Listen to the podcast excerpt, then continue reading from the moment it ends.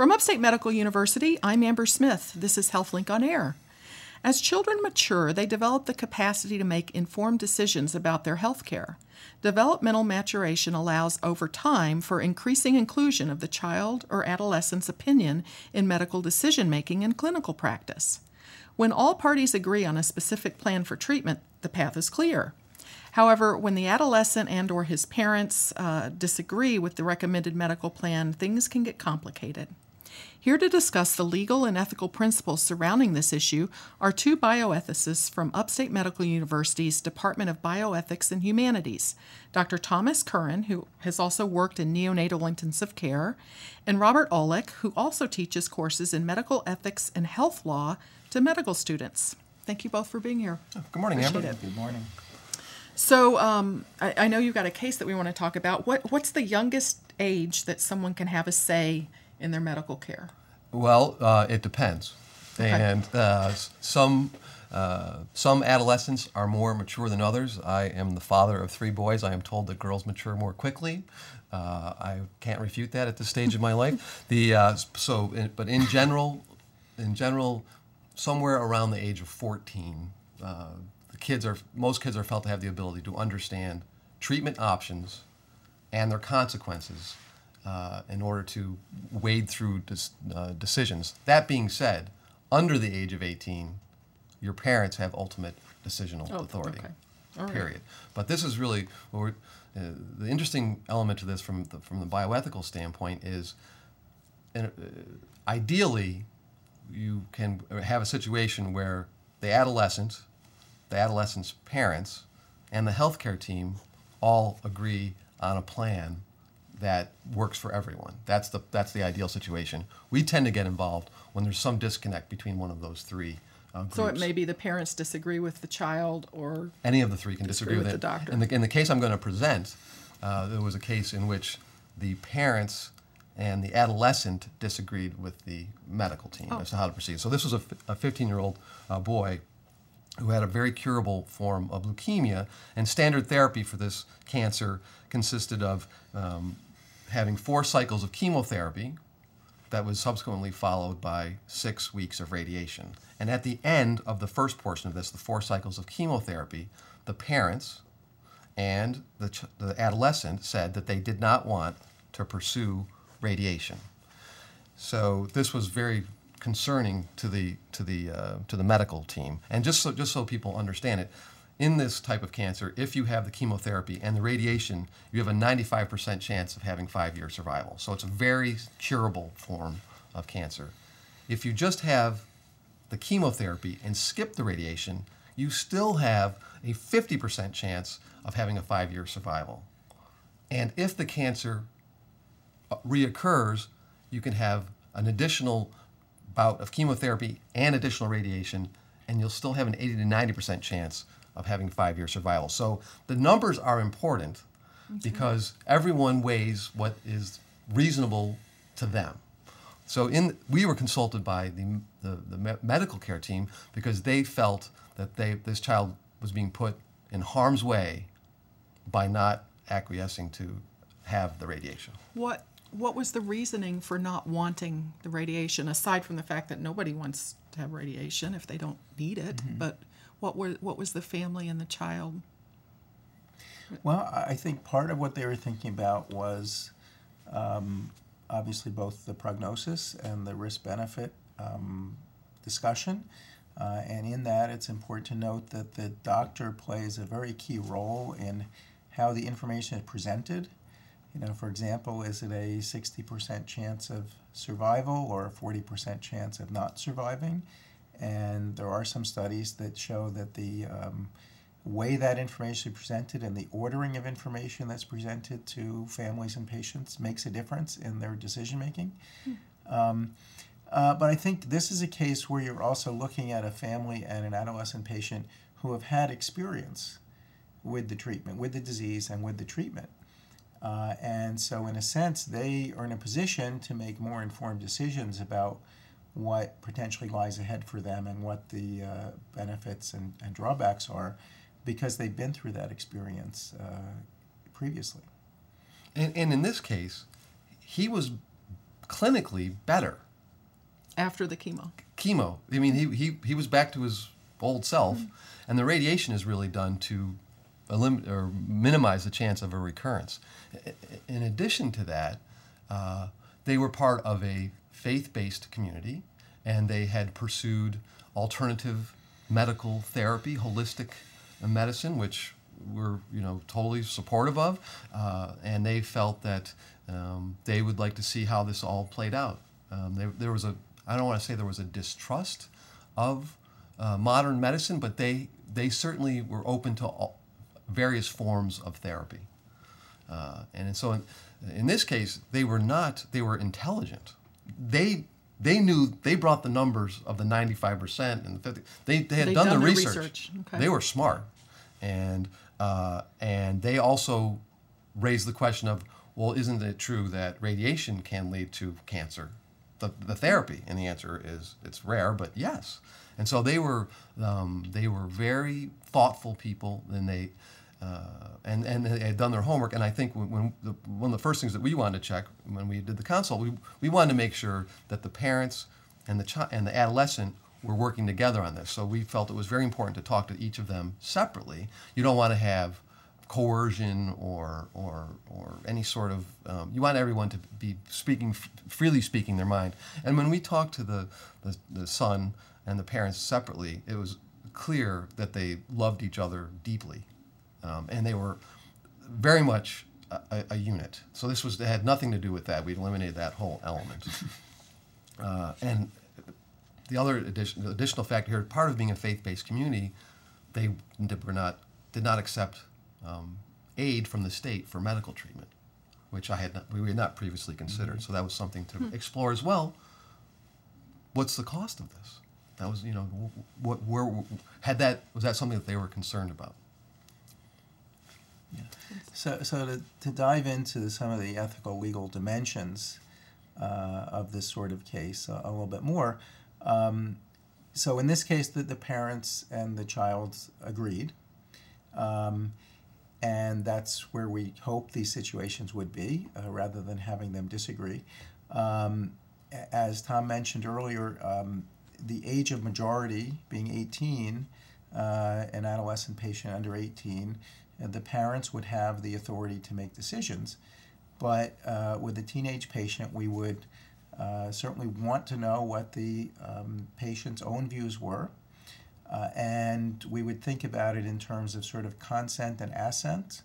So we wouldn't look to the adolescent patient typically um, to have authority to make their own decisions, uh, but we want them to be in agreement. And especially in a case like this, where you're talking about uh, radiation treatment, which requires uh, very much the cooperation of the patient and willingness to come for visits and, and go through that um, difficult process, um, you want them to be on board uh, with what the decision would be. And in this case, where some of the uh, values at stake and the beliefs uh, stem from uh, a certain faith based community, we'd also, I think, want to explore the extent to which the child agreed with those beliefs, uh, because we wouldn't want a situation where the parents were imposing uh, those Sure. beliefs on the child uh, against their will and agreement.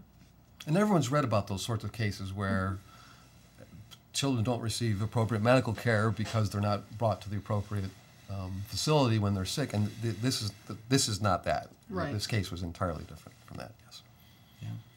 So, how did you um, eh, talk with the physicians and, and So, providers fa- about so, it's fa- this? so this is the, th- the the really fascinating part about this case to me was that the physicians felt very strongly that not giving radiation was a failure to meet the standard of care, and and they felt that the family was being uh, was preventing that from happening, and in fact, they met as a group, and the majority of their group felt that this was um, such a problem that they would they were considering invol- involving child protective services Huh. which was a, as the eth- as the ethics consultant, uh, I was um, deeply troubled by this development uh, because it, to me, uh, ch- Child Protective Services A is no magic bullet for anything. I'm glad it exists, but it does, it's not. It doesn't magically fix things. A, B. This was a loving family unit. I mean, I just it seemed uh, just incongruent to me that that, that, that would be. And so what what we did uh, we, when we identified that the, the, the cost factor might be an element, we suggested that they explore alternative um, funds that would be available to cover the cost of radiation, uh, just so that they knew it existed, the family. And we asked the uh, radiation oncologist to come and meet with the three of them for a second time and review um, the pros and cons of, radi- of the radiation therapies and how it would likely pan out. And uh, so, to take a step back, you try and flood the channels with information that will allow people to make because you can't if you don't have all the information you can't make an informed decision that's mm-hmm. critical you have to know what the options are and it sounds like both if you want to say both sides the parents and the doctors were wanting what they thought was going to be best for this patient they were absolutely would have they would have signed off on that one in a heartbeat. It just happened to be mutually exclusive plans, right? right. And the, and the third thing that we did in this case is we sought the opinion of a, another specialist in another state who treats the, this particular um, as a, oncologist, pediatric oncologist, to say, is choosing between stopping at just the chemotherapy and holding off on the radiation, is that a reasonable option? That is to say, does standard of care include that treatment arm as well?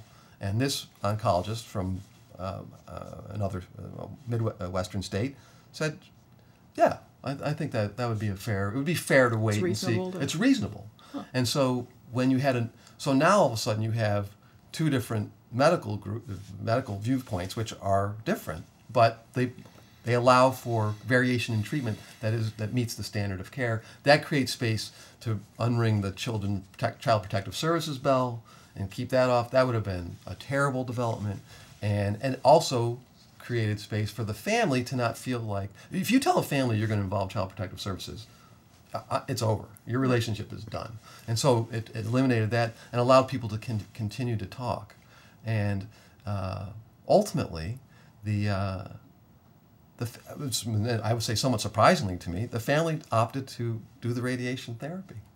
After all After that was said and done, huh. but, but, but it, it, you had to, in order for that to occur, we had to involve, you know, people from out of state, um, financial folks with alternative payment. Th- uh, in all fairness, recognizing faith-based community is, is a reason is a, a perfectly legitimate mm-hmm. point of view, and, and honoring their they I, th- I got the sense that they felt like we were working with them. We understood them.